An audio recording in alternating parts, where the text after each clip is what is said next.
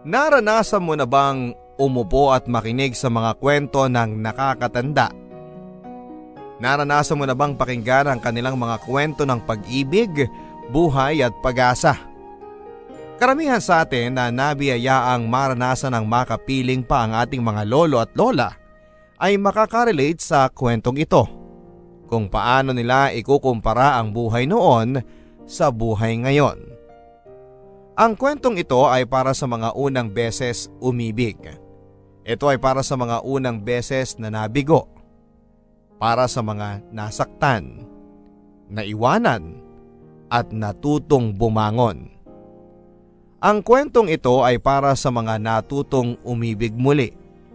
Sa mga nagturo sa iyo kung paano magmahal sa pangalawang pagkakataon. Sa mga nagpatuloy, sa mga nawala, at sa mga nagbabalik. Ang sabi nga ni Lola Pasing, may sinusundang ritmo ang lagay ng panahon. Ito rin ang ritmong sinusundan ng puso. Dear Papa Dudut, Ilang ulit ko nang binuo ang sulat ng kwentong ito. Ilang ulit ko na ring binura at inulit ang mga naunang sinulat ko.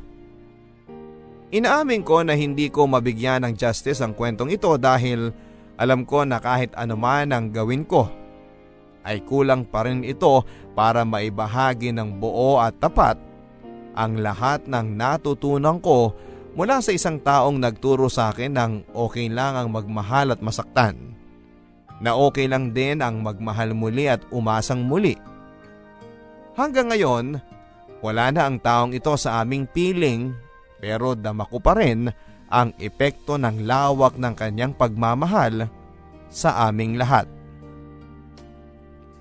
Sa simula pa lang ay sasabihin ko nang hindi ko kwento ang ibabahagi ko sa inyo. Pero malaki ang kinalaman nito sa kung ano at sino ako ngayon. Ako po si Ricky. Tunay at tapat magmahal sa aking asawa at tatlong anak. Ang kwentong ibabahagi ko ay ang kwento ng aking lola, si Lola Pasing. Noong bata pa ako mga taong 1980s, nagkaroon ng mga sunod-sunod na brownout sa aming lugar. Kadalasan ito ay mula dalawa hanggang tatlong magkakasunod na araw sa magkakasunod din na linggo. May bagyo man o wala, naging ritual na sa amin ang magsindi ng lampara at mga kandila tuwing gabi habang naghahapunan ng sardinas at binating itlog. Noong mga panahong ito, bago pa lamang ang mga rechargeable lamps na gaya ng binili ni Papa. Dahil bago pa lamang ay ingat na ingat ang gamit namin dito. Kadalasan ay si Papa ang nangunguna sa ganitong mga teknolohiya. Nasisigundahan naman ni Lolo ng papuri. Sila ang palagi magkausap sa mga bagay na ganyan. Nakatira kami sa bahay ng mga magulang ni Mama. Kung si Papa at si Lolo ang mga hilig ay technology, si Mama at Lola naman ang mga hilig ay tradisyonal.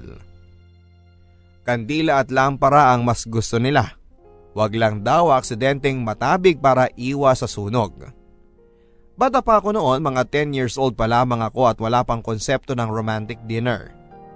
Pero ngayong 40 plus na ako, saka ko naiisip na romantic pa pala ang panahon noon.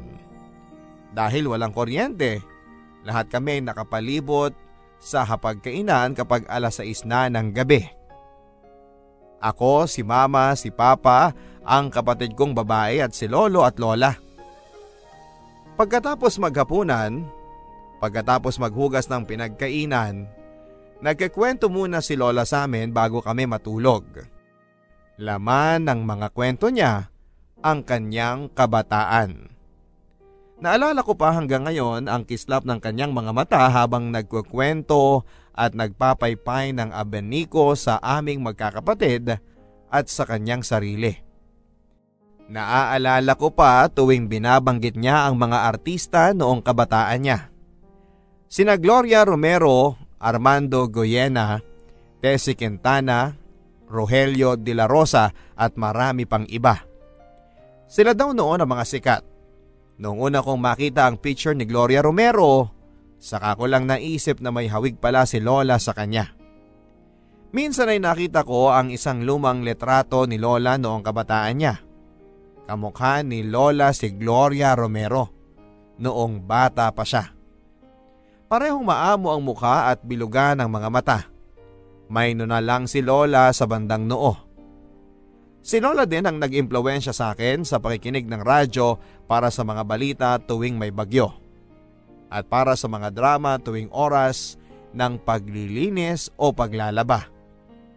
Kaya hindi bago para sa akin ang sundan ang mga kwento at drama ninyo sa inyong programa. Ang sabi nila noong bata pa ako ay kulang daw ang height ko para sa aking edad. Pero ang sabi ni Lolo Kapag natuli na ako, tatangkad daw ako kaagad na parang basketball player. Maliban sa mga bagong teknolohiya ay mahilig din si Lolo sa basketball. Kaya nang sumunod na taon, nung edad 11 na ako ay sinamahan ako ni Papa at ni Lolo sa clinic sa aming bayan. Ang sabi ni Lolo, ito ay para daw maging basketball player na kaagad ako. Sabay thumbs up. Ito ang huling alaala ko kay Lolo bago siya pumanaw matapos ang ilang buwan dahil sa atake sa puso. Matinding lungkot ang dinanas ng pamilya namin noon, lalo na si Lola. Naalala ko pa ang mga salitang binitawan ni Lola noon. Ang sabi niya, Papang, paano na yan? Wala ka na. Paano na kami? Nasa school ako noong nangyari ang lahat. Pag uwi ko ay dinala kaming lahat sa ospital para makapiling ang bangkay ni Lolo.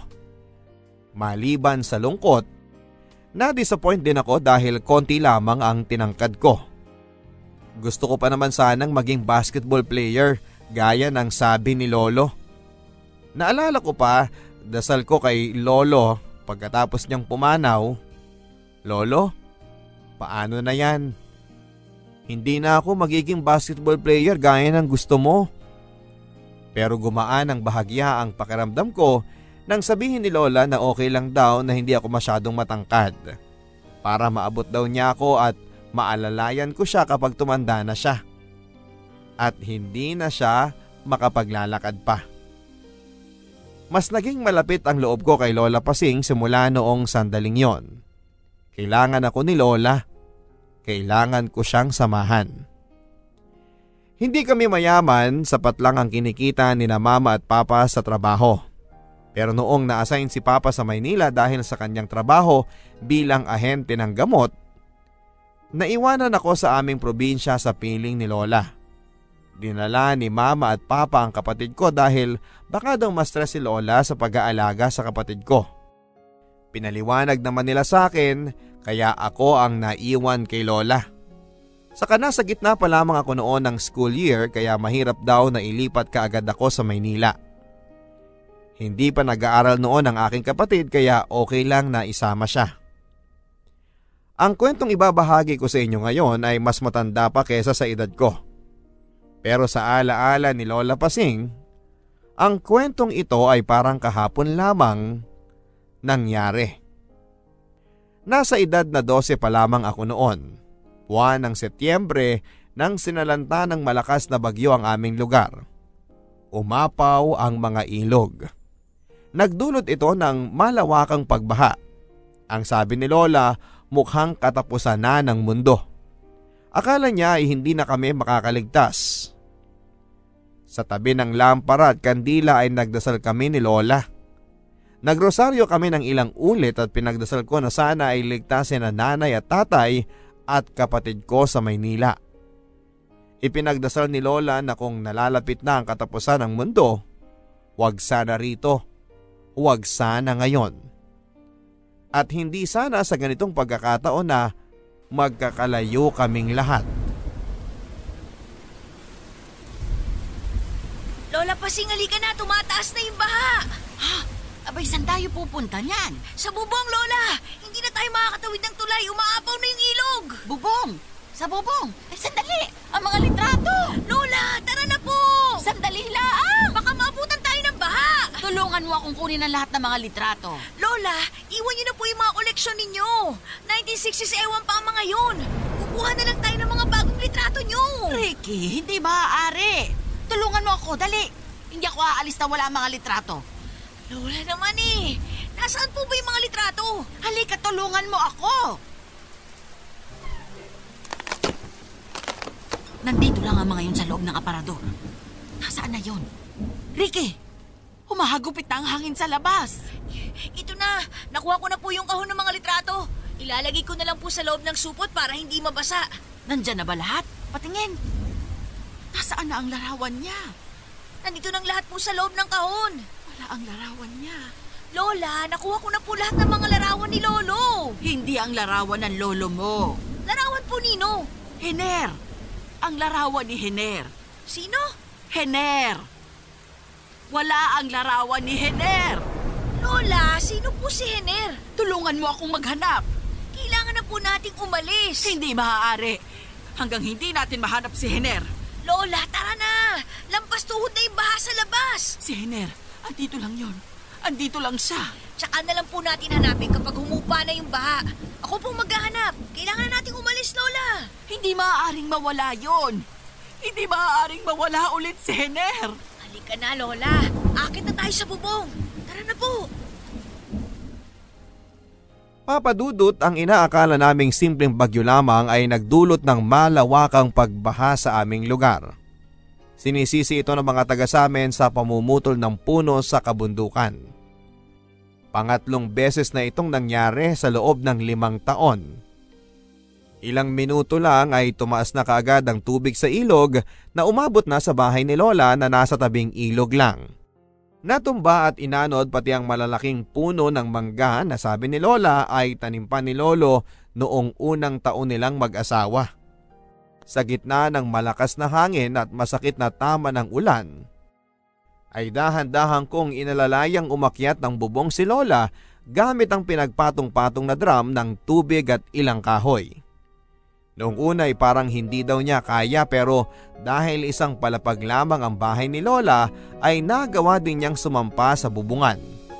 Sumilong kami sa kabilang bahagi ng bubong na hindi tinatamaan ng hangin at ulan. Doon kami nagpalipas ng ilang oras hanggang sa unti-unting humina ang bagyo. Tinanong ko si Lola kung bakit ayaw niyang lumipat ng tirahan.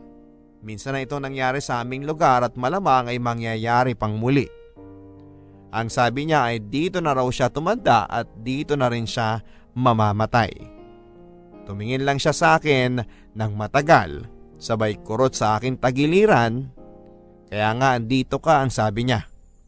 Para hindi mangyari yon, sabay yakap sa akin ang mahigpit. Naunang naisip ni Lola na isalba ang mga litrato mula sa kanyang aparador. Ang litrato ng yumao kong lolo na sinanding. Ang litrato ni mama at papa at ng iba pang mga anak ni Lola. Ang litrato ng aking mga pinsan, ang litrato naming magkakapatid. At ang isang larawan na paulit-ulit niyang hinahanap. Naniniwala si Lola Pasing na kaya nating pigilan ang mga kamay ng orasan. Naniniwala siya na kaya nating hulihin ang sandali. Ito ay sa pamamagitan ng mga litrato. Sa mga litrato huminto ang panahon. Sa mga larawan nakatigil ang mga alaala ng araw na kinuha ang litratong yon. Ang sabi ni Lola sa akin, sa kahit na anumang sakuna, ang una pa rin niyang ililigtas ay ang mga litrato na ito na nakalagay sa loob ng isang maliit na lumang karton ng sigarilyo. Ang sabi ni Lola ang bawat alaala na nakadungaw sa mga litratong ito ay ang mga nakaraan na higit pa sa halaga ng alahas. Higit pa sa halaga ng salapi. Higit pa sa anumang pag-aari, ang kayamanan ay maaaring paghirapan anumang oras. Pero ang alaala ay hindi na maaaring balikan magpakailanman.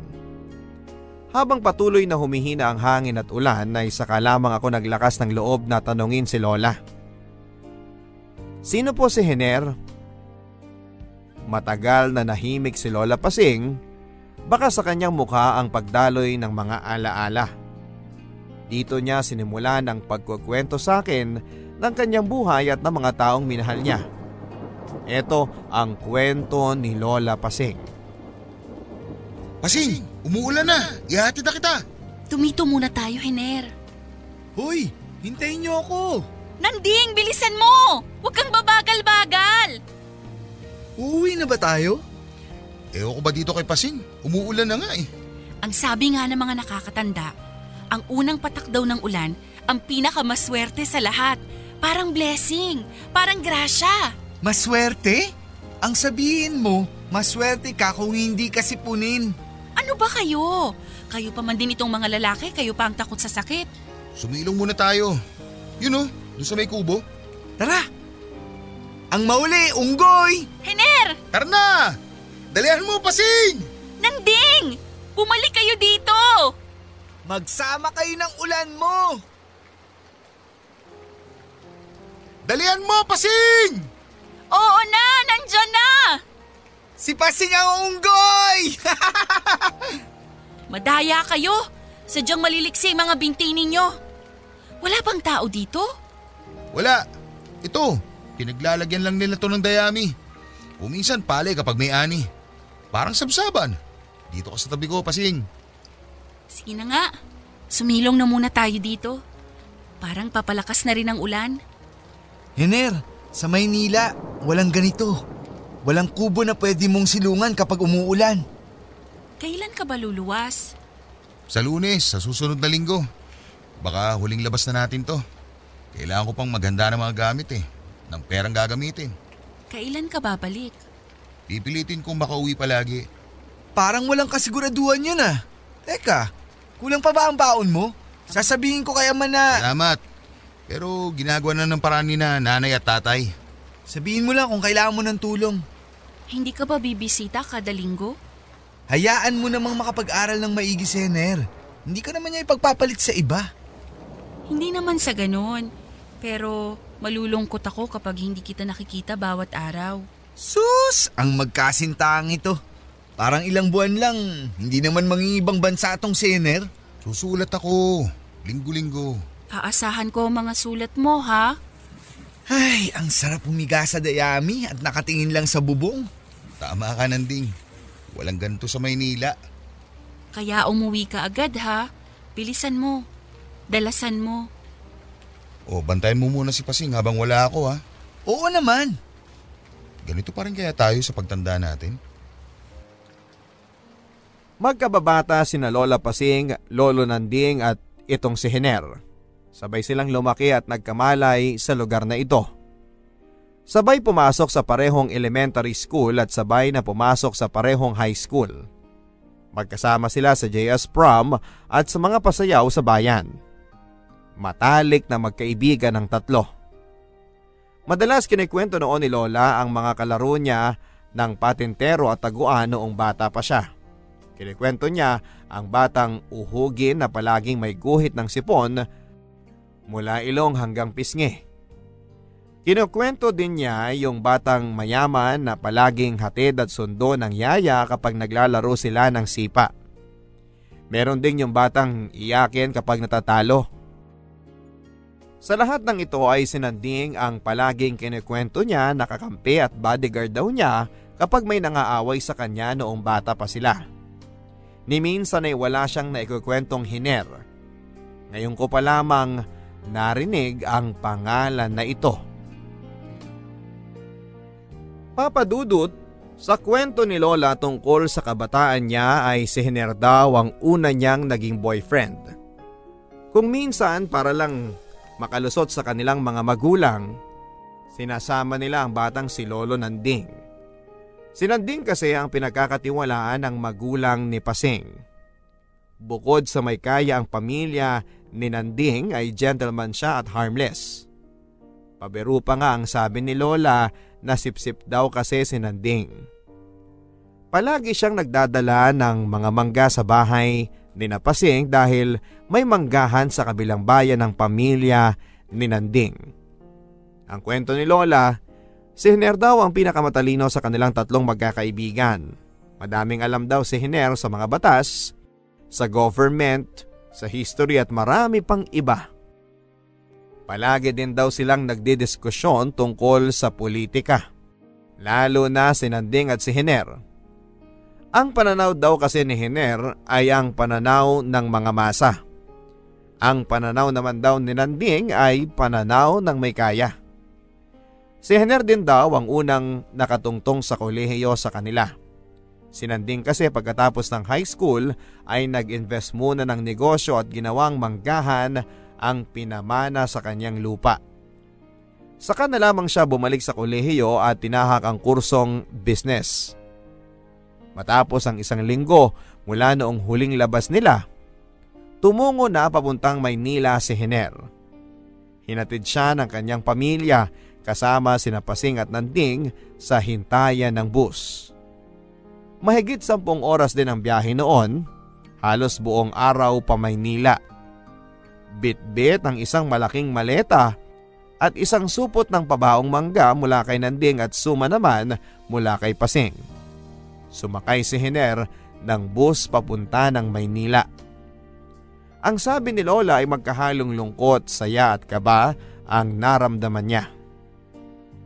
Lungkot dahil matagal silang hindi magkikita ni Hiner Saya naman dahil matutupad ni Hiner ang kanyang pangarap na maging engineer. At kaba dahil paano kung may makilala siyang iba? Isang babaeng matalino at edukada pa na katulad din ni Hiner. Wala pa ding cellphone at text noon at wala pa ding telepono sa bayan namin. Dalawang bayan pa at isang bundok ang lalakbayin para makarating sa pinakamalapit na syudad na merong telepono. Sulat lamang ang tanging paraan para magkabalitaan sila. Yon ang pinakamahalagang paraan ng kanilang komunikasyon noon. Pasing! Pasing! May sulat si Ener! Pasing! Magmadali ka! Buksan mong sulat! Basahin mo! Mahal kong pasing. Malaki pala ang Maynila. Ang daming tao.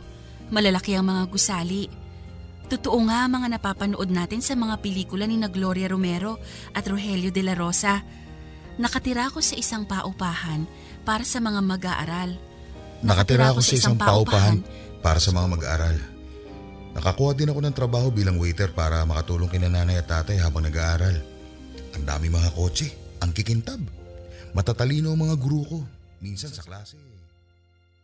Ang kwento ni Lola halos linggo-linggo siyang nakakatanggap ng sulat mula kay Hiner. Binabasa nilang dalawa ito ni Nanding ng malakas na parang kasama lang din nila si Hiner.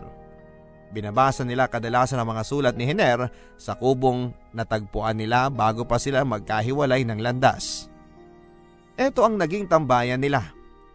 Mahirap daw ang buhay ni Hiner sa Maynila pero masaya siya. Sa kwento ni Hinera ay pinag-aralan daw niya ng maigi ang pagtawid ng kalsada dahil madaming sasakyan sa Maynila. Kung sa probinsya ay may mga mababagal na kalabaw lamang ang nakakasalubong mo sa bukid, sa Maynila ay rumaragas ang mga kotse, truck at bus na. Ang kwento rin ni Hiner na minsan ay nagkamali pa daw siya ng pasok ng classroom dahil maling building ang napasukan niya dahil sa lawak ng university grounds. Kinuwento rin niya ang mga nakikilala niyang sikat na mga teacher, lalo na ang mga lessons nila. Ang sabi ni Hiner, ang akala daw niya ay matalino na siya. Nagkakamali pala siya. Madami pa raw siyang hindi alam. Madami din daw siyang mga competitive na mga kaklase. Kailangan daw na hindi lalampalampa, hindi dapat babagal-bagal. Sa pansagot naman ng sulat ni Pasing kay Hiner ay kinuwento naman niya na nag-aral na siya ng dressmaking sa community school sa kabilang bayan. Sinanding naman ay maswerte sa negosyo dahil hitik sa bunga ang manggahan niya. Naghahanap pa siya ngayon ng isa pang bakanting lupa para mag-expand. Parang unti-unting nilalatag ang buhay nilang tatlo habang patuloy silang magkalayo. Ang kwento naman ni Hiner kay Pasing sa susunod na sulat ay may nakilala daw siyang isang grupo ng kapareho niya ng pananaw tungkol sa politika. Palagi daw sila nagkikita para sa mga diskusyon. Sa wakas daw ay nakakilala siya ng mga kapareho niya ng pananaw sa buhay. Sa isang sulat naman ay pinapaalalahanan siya ni Pasing na mag-ingat daw noong mga panahong ito ay may nababalita ang mga kaguluhan sa Maynila. Lumipas ang ilang buwan ng halos linggo-linggong sulatan. Dumating ang bakasyon at ang unang pag-uwi ni Hiner. Piesta sa aming bayan noon.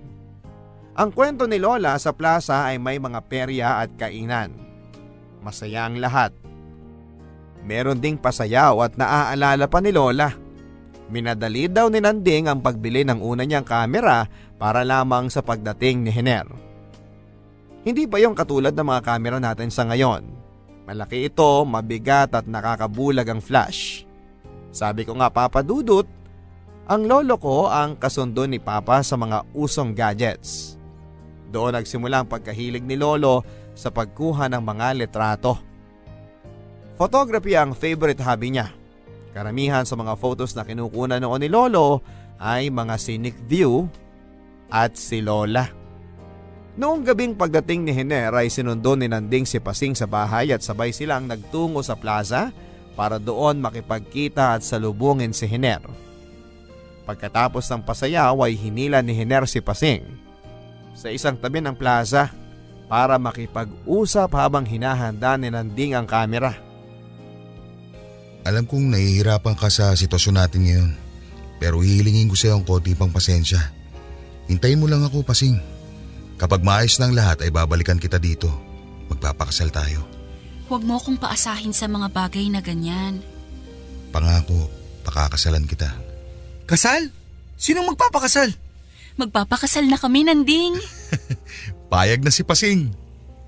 Ah, oo. Eh, di mabuti. Sinusuportahan ko kayo. Aba, magandang balita yan. Aba, dapat lang.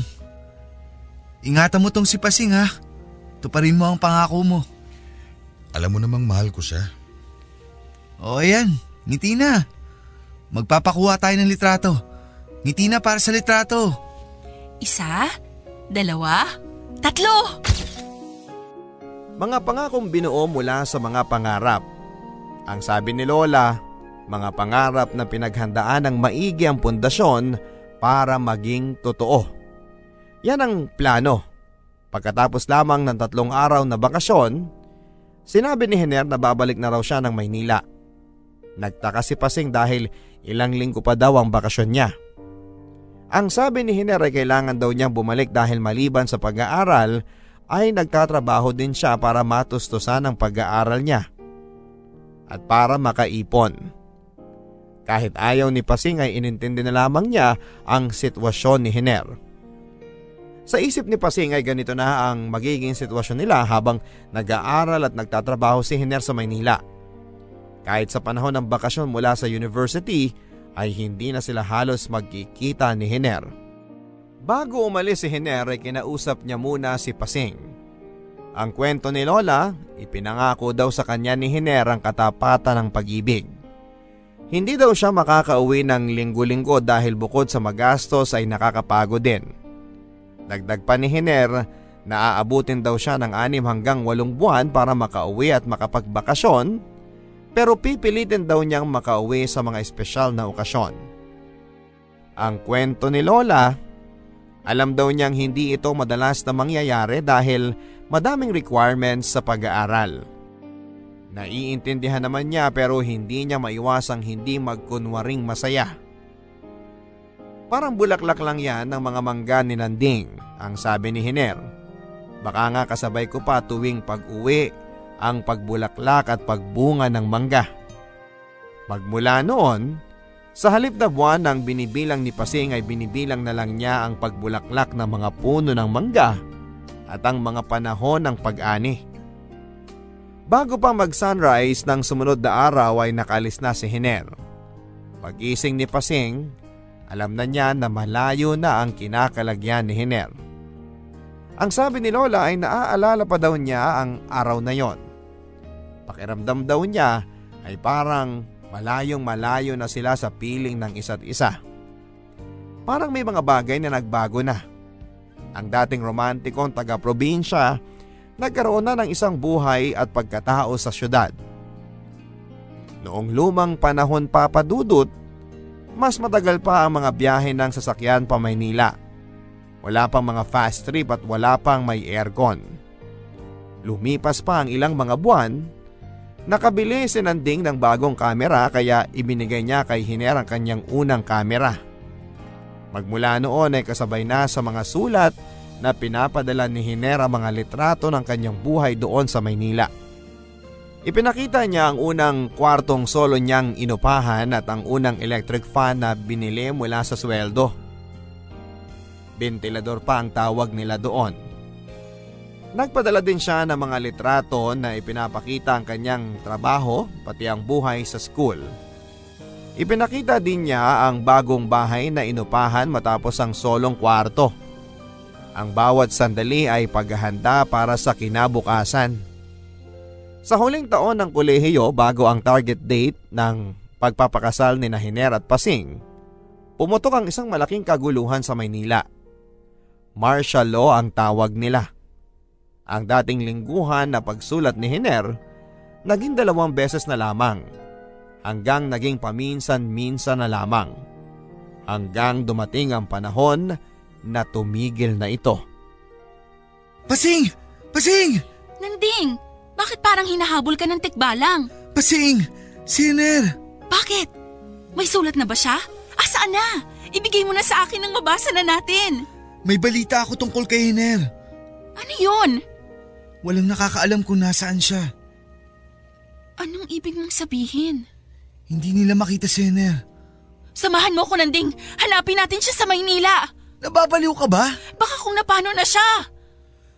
Pinangako kong babantayan kita. Kung gayon, samahan mo ko sa Maynila. Dito lang tayo, Pasing. Hintay natin siya. Pero Nanding! Pasing! Walang silbi at walang kwenta ang lahat ng ito kung pati ikaw ay malalagay sa alanganin. Mabuting manahimik na lamang muna tayo. Manahimik at makibalita. Si Hiner! Makinig ka sa akin. Sa ngayon, ako ang sundin mo. Ako lang ang pagkatiwalaan mo. Sa puntong to, ako lang ang makakatulong sa'yo. Ikaw ang nobya. Ikaw ang susunod na iimbestigahan pagkatapos ng mga magulang niya. Ngayon pa lang, itanggi mong kayo pa. Ngayon pa lang, sabihin mo na hindi siya sumusulat at matagal mo na siyang hindi nakikita. Papadudot na babalot ng katahimikan ng buong lugar namin basta sa mga bagay na balita tungkol kay Hiner. Ang sabi ni Lola, nakakabingi ang katahimikan na ito. Naging maingat sa pagkilos ang lahat, pati ang mga salita ay bilang na bilang. Parang binabantayan ng isa't isa ang mga kilos ng bawat isa. Walang naririnig mula kay Hiner at wala ding nagkukwento tungkol kay Hiner. Kaya laking gulat ni Pasing nang minsan ay sinundo siya ni Nanding na may mysterious effect kung saan sila pupunta. May balita na kaya tungkol kay Hiner? Ito ang naglalaro sa isipan ni Pasing. Hindi niya matanong ng diretsyo si Nanding habang papunta sila sa tambayan. Kasi baka may makarinig na iba na hindi dapat. Muli na namang naglaban ng saya at kaba sa pakiramdam ni Lola Pasing habang hinihila siya ni Nanding. Saya dahil sa wakas ay baka may balita na tungkol kay Hiner. Kaba dahil nakakapagtaka kung bakit kailangang makalayo pa sa bahay bago sabihin ni Nanding ang balita. Uuwi na kaya si Hiner? Maayos kaya ang kalagayan niya? Kailan siya uuwi? Ito ang mga tanong na walang kasagutan. Naghihintay kaya si Hiner sa kung saan man sila pupunta ni Nanding. Nakabili na ng sasakyan si Nanding ng mga panahon na ito. Habang nasa daan patungo sa kung saan sila pupunta, ipinarada muna ni Nanding ang kotse sa tabi ng daanan. Pumikit ka at pipiringan ko muna ang mga mata mo, ang sabi ni Nanding. Noong una ay umalma si Pasing pero pagkatapos ng explanation ni Nanding ay pumayag na rin siya. Ang sabi ni Nanding ay secret daw ito. Isang magandang regalo at sumunod na lamang siya. Sa isip ni Pasing ay naglalaro na ang mga katanungang Ayaw bang ipakita ni Hiner kung nasaan siya matatagpuan? Saan ba kami pupunta? Bakit kailangang sekreto pa? Habang papunta sa lugar kung saan siya dadalhin ni Nanding nang naka-blindfold ang mga mata, naramdaman niya ang pagkanan at pagkaliwa ng sasakyan. Pati na rin ang pagbabago ng daan mula sa konkreto hanggang sa asfalto at hanggang sa lubak-lubak na daanan. Ang kwento ni Lola, nasa isip daw niya noon si Hiner at kung bakit kailangan ganito pa ang sitwasyon. Matagal siyang naghintay na dumating ang pagkakataon na ito. Naghintay siya sa kubo ng tambayan nila. Naghintay siya sa gitna ng ulan. Naghintay hanggang sa paglubog ng araw. Hanggang pati sa pagsikat ng buwan. Naghintay din siya hanggang sa muling pagpatak ng ulan. Hanggang sa taon na ang binibilang. Naghihintay, nananahimik, nakikibalita tungkol kay Hiner. Nasubukan mo na bang mangako ng iisa lamang ang mamahalin mo? Nasubukan mo na bang tuparin ang sumpaan na iisa lamang ang iibigin mo? Nasubukan mo na bang maghintay sa isang taong pinapangamba mong baka hindi na darating? Naghintay si Lola Pasing.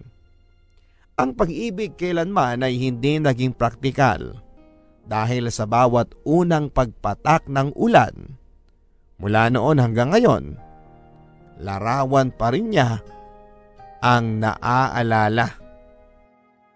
Saan mo ba ako dadalhin? Basta. Nanding naman eh. Bakit kailangan pang nakapiring ang mga mata ko ngayon? Ang hirap maglakad eh. Sorpresa nga. Inaalalayan naman kita. Pagkatapos nito, bumalik na tayo sa tambayan sa bukid ha? Hanggang ngayon ba ay iniisip mo pa rin si Ener? Baka bumalik na siya. Gusto kong ako ang una niyang makita. Hindi na babalik si Ener. Huwag mong sabihin yan. Babalik siya dahil nangako siya. Sa kalagayan niya ngayon, sa tingin mo ba, babalik pa siya? Hindi niya gugustuhin madamay ka sa kung ano man ang ginagawa niya. Mahal ako ni Hiner. Mas mahal kita. Tama na. Tatanggalin ko ang nakatakip sa mga mata ko.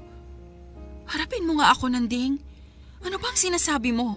Nahihibang ka ba? Noon pa man, mahal na kita. Nanding. Hindi ko lang masabi sa'yo. Nanding. Nagdadalawang isip ako dahil alam kong matindi ang kalaban ko. Nanding ang mga mangga. Yan ang ipapakita ko sa'yo. Kaya kita dinala dito. Namumulaklak na ang mga mangga. Sa atin na ito, Pasing. Ikaw at ako. Ipinangalan ko sa ating dalawang lupang ito. Bakit? Para saan? Para sa ating kinabukasan. Anong ibig mong sabihin? Walang kasiguruduhan na babalik si Ener. Pero ako, nandito pa. Palaging nandito para sa'yo. Hindi mo kailangan sumagot ngayon. Bibigyan kita ng sapat na panahon. Pasing, kaya mo rin ba akong mahalin? Ang bilis mo naman, Anding. Ang bilis mong maglibing ng isang taong buhay pa. Buhay pa si Hiner. Buhay pa ang kaibigan mo. Pag-isipan mo ng maigi ang sinabi ko. Hindi makatarungan na habang buhay kang maghihintay. Kailangan mong magpatuloy. Sabihin mo lang sa akin kung handa ka na. Umabot ng halos limang taon nang walang balita tungkol kay Hiner. Walang sulat o telegrama o kahit chismes man lamang. Parang tinalikuran ng lahat si Hiner. Wala man lamang nakakaalam kung nasaan siya. Wala ding may gustong magsabi. Pati ang mga magulang niya ay tikomang bibig.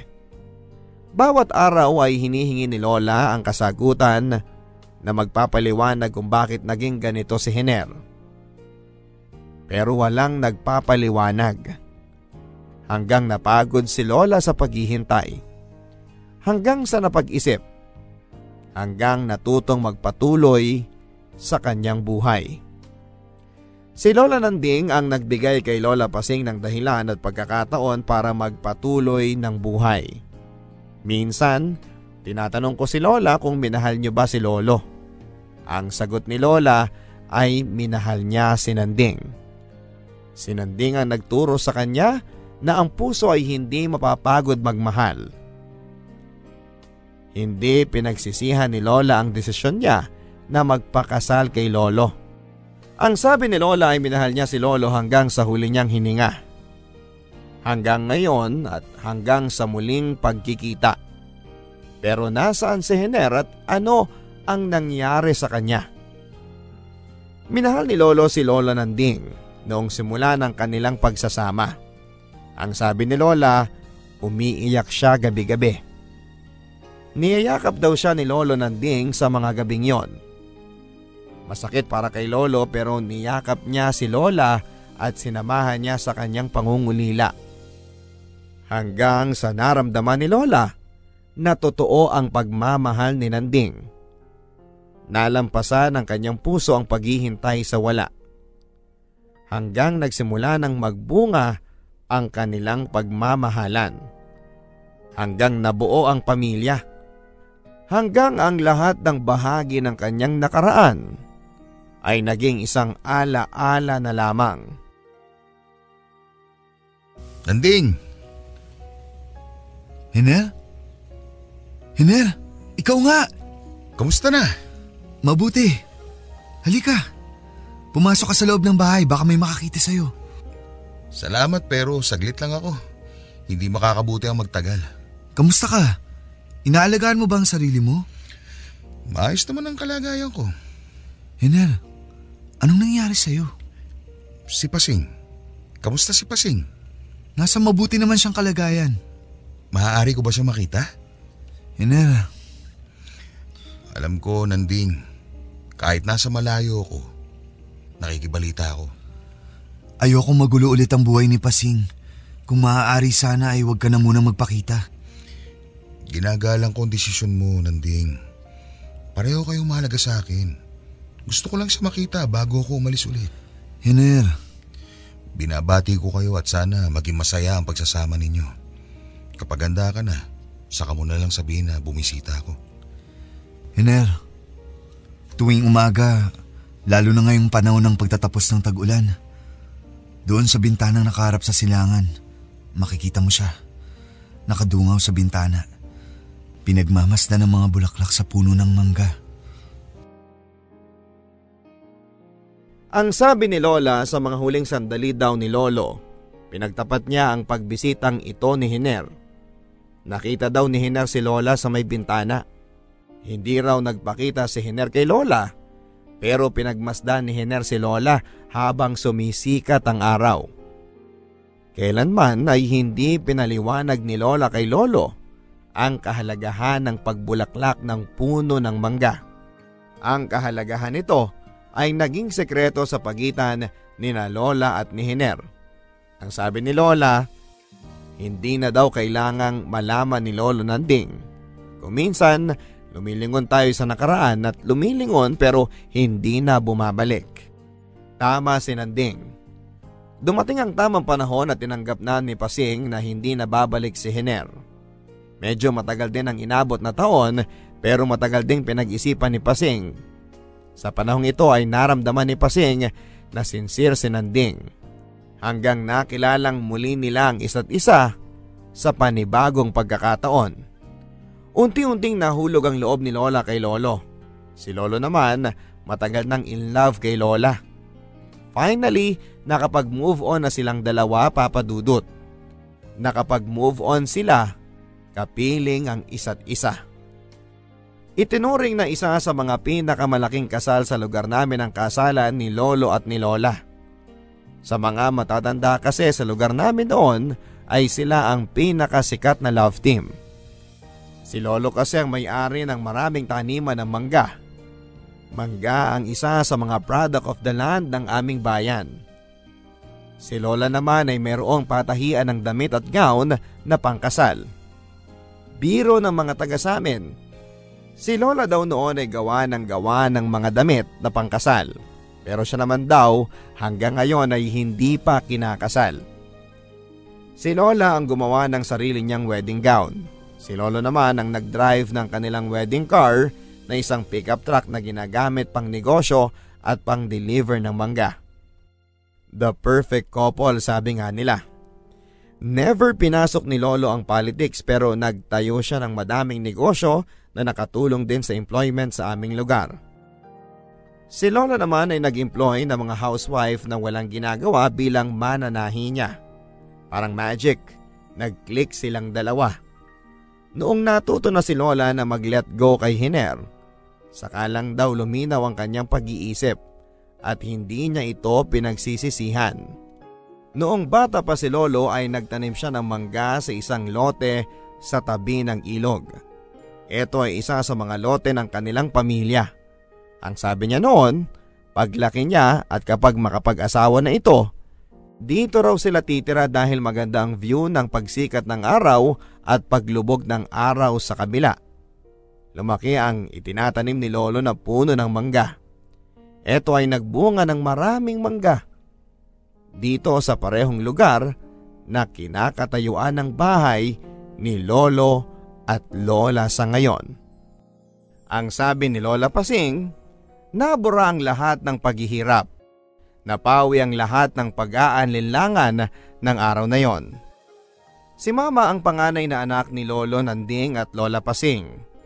Kami ang bunga ng pagbabagong buhay nila sa piling ng isa't isa.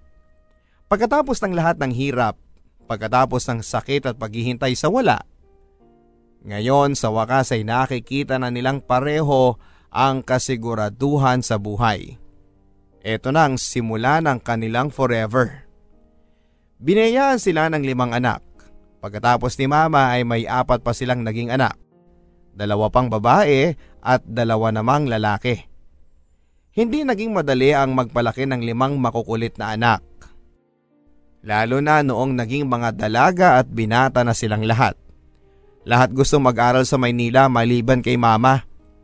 Ang sabi ni Lola, bakit gusto niyang mag-aral sa Maynila? Magulo doon, sabi niya. Sabi naman ni Lolo, payagan mo na sila. Mga anak natin sila, alam na nila ang dapat at hindi dapat na gawin. Patuloy na lumaki ang negosyo ni Lolo na taniman ng mangga. Naging supplier siya sa ilang mga palengke sa aming lugar at pati na rin sa kalapit na lungsod. Si Lola naman ay nagtayo ng maliit na shop sa bayan. Pero sa paglipas ng ilang taon ay sinarado din niya ito para sa bahay na lamang manahin ang mga orders. Si mama naman ay nakilala si papa at maagang nag-asawa, ako ang bunga. Pagkatapos ng walong taon, pinanganak naman niya ang kapatid ko. Nakaka-amaze kung isipin ang sabi ni Lola. Hindi mo akalain kung saan nagmula ang pamilyang ito. Ganito pala kapag natutong mag-move on. Hanggang sa huling hininga ni Lolo, naging masaya ang buhay nila together. Ang sabi ni Lolo noong golden wedding anniversary nila, he lived a full and happy life. Kinurot pa nga siya ni Lola kasi bakit daw nagsasalita siya ng mga ganyan sa gitna ng anniversary speech nila? Siguro nga, ganon talaga papadudot. Kapag matuto tayong mag-move on, kapag matuto tayong pakawala ng ating mga nakaraan, siguro mas kakayanin nating harapin ang mga bagay sa buhay. Kailangan lang sigurong walang nanghihila sa atin pabalik. Kailangan ay forward thinking pa rin Pagkatapos ng ulan noong unang araw na umakyat kami sa bubong ni Lola, hindi na namin natagpuan ang larawan ni Hiner. Ang sabi ko kay Lola, baka inagos na ng tubig baha. Pumikit na lamang siya, pumikit na parang inaalala na lamang niya sa kanyang gunita ang kasaysayan ng aming pamilya. Sa pagbukas ng kanyang mga mata, nakangiti na siya. Huwag kang magmadali sa paglaki, Ricky. Balang araw, maiintindihan mo rin. Nasa na po si Ener? Mahigit apat na pong taon na ang tanda ng katanungang yan. Hanggang ngayon ay wala pa rin kasagutan. Buhay pa po ba siya? Buhay pa siya. Sa kunita, sa mga larawan, tulad ng lolo mo. Buhay pa rin ang lolo mo sa aking gunita. Parang kahapon lang. Lola, tumigil na po ang ulan. Apo, tingnan mo ang tubig sa ilog. Lola, unti-unti nang humuhupa. Kaunting sandali na lang. May dadaan kaya ng mga nagre-rescue? Ang maaari lang nating gawin ay maghintay at magdasal. Sana dumating na si nanay at tatay. Bakit hindi pa kasi kayo lumipat? Lola? Sino to? Ito ba ang litrato ni Hener? Papadudot natagpuan ko ang litratong hinahanap ni Lola. Ito ay nakadikit sa likod ng litrato nilang tatlo noong unang pag-uwi ni Hener mula sa Maynila. Kung kailan sinalubong siya ni na lolo at lola sa plaza. Ito ay nakadikit sa likod ng una nilang litrato na magkakasama. Inabot ko ito sa kamay ni lola. Pinagmasdan niya ito ng matagal at binalik sa loob ng kahon kasama ang iba pang mga litrato. Tumingin si Lola sa paligid sabay sabing, bumaba na kami. Bumaba na rin ang tubig baha. Tumila ang ulan, humupa ang baha. Unti-unting binuong muli ng mga residente ng aming bayan ang kanilang mga bahay. Pang ilang ulit na rin itong nangyari. Nasanay na ang mga tao. Sanayan lang din pala. Muling isinabit ang mga streamers sa mga signage. Muling binuksan ang tulay na binaha. Muling nagbukas ang mga tindahan at muling binuo ang mga nagibang bahay. Nagsimula muli ang buhay. Ganyan daw talaga. Sabi ni Lola, hindi mo pwedeng balikan ang nakaraan. Pwede ka lang magpatuloy. Dumaan ang season na namulaklak muli ang mga mangga. Matapos ang ilang linggo, umulan na kaagad. Pagkatapos ng ulan ay naging malamig.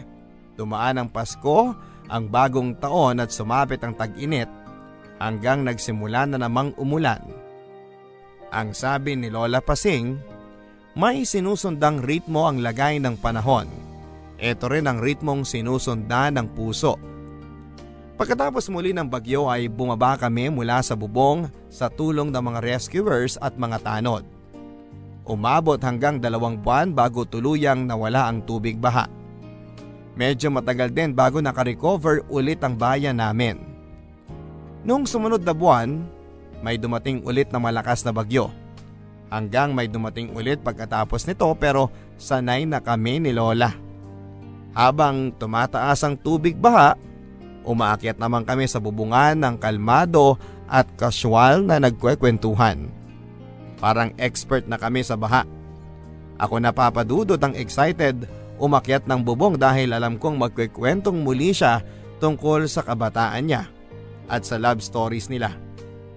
May baon na kaming pagkain at bitbit na namin sa isang protektadong case ang mga larawan. Nasubukan mo na bang mga ako na iisa lamang ang mamahalin mo?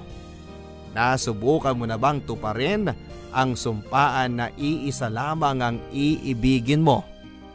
Nasubukan mo na bang maghintay sa isang taong pinapangamba mong baka hindi na darating?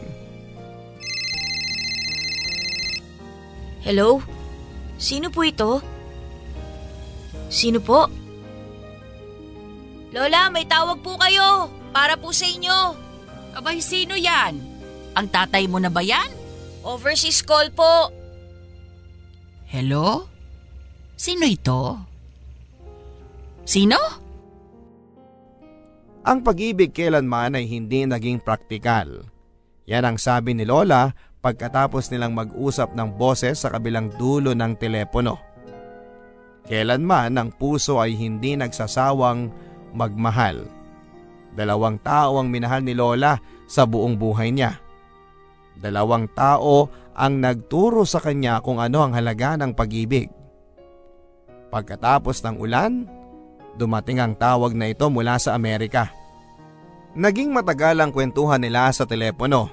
Halos hindi na magkarinigan pero nakikita ko sa mata ni Lola ang bakas ng tuwa at kaligayahan. Mula sa boses sa kabilang linya, nalaman ni Lola Pasing ang katotohanan sa mga salitang ito. Bitbit ang alaala mo nang huli kitang makita habang nakadungaw sa bintana at pinagmamasdan ng mga bulaklak ng puno ng mangga. Ipinagpatuloy ko ang buhay ko. Pasing, Narinig ko ang usapan ninyo. Naglilihi ka pa lang para sa inyong panganay noon. Nagpa siya kong hindi na manghimasok sa buhay ninyo. Naglakbay ako. Maraming nakilala. Nasubukang muling umibig. Nagkaroon ng anak hanggang sa makabuo ng pamilya. Ngayon, malalaki na ang mga apo ko. May kanya-kanya ng pamilya ang mga anak ko. Pumanaw na ang asawa ko. Ako na lang mag-isa. Pasing, handa na akong umuwi. Mapapatawad mo ba ako? Papadudot sa takip silim ng buhay, may pangalawang pagkakataon pa ba sa pag-ibig? Sabi nga ni Lola, bata pa ako. Huwag daw akong magmadaling lumaki. Balang araw, maiintindihan ko rin. Samantala, eto ang naging sagot ni Lola sa boses sa kabila ng telepono. Hindi masama ang magpatuloy sa pagmamahal. Yan ang itinuro sa akin ng yumao kong asawa na sinanding. Kailanman ay hindi naging masama ang magmahal at magpatuloy pagkatapos mabigo. Minahal ko si Nanding. Siya ang kalahati ng buhay ko hanggang sa sandaling ito. Sa pagbabalik mo, siguraduhin mo, hindi mo bibiguin si Nanding.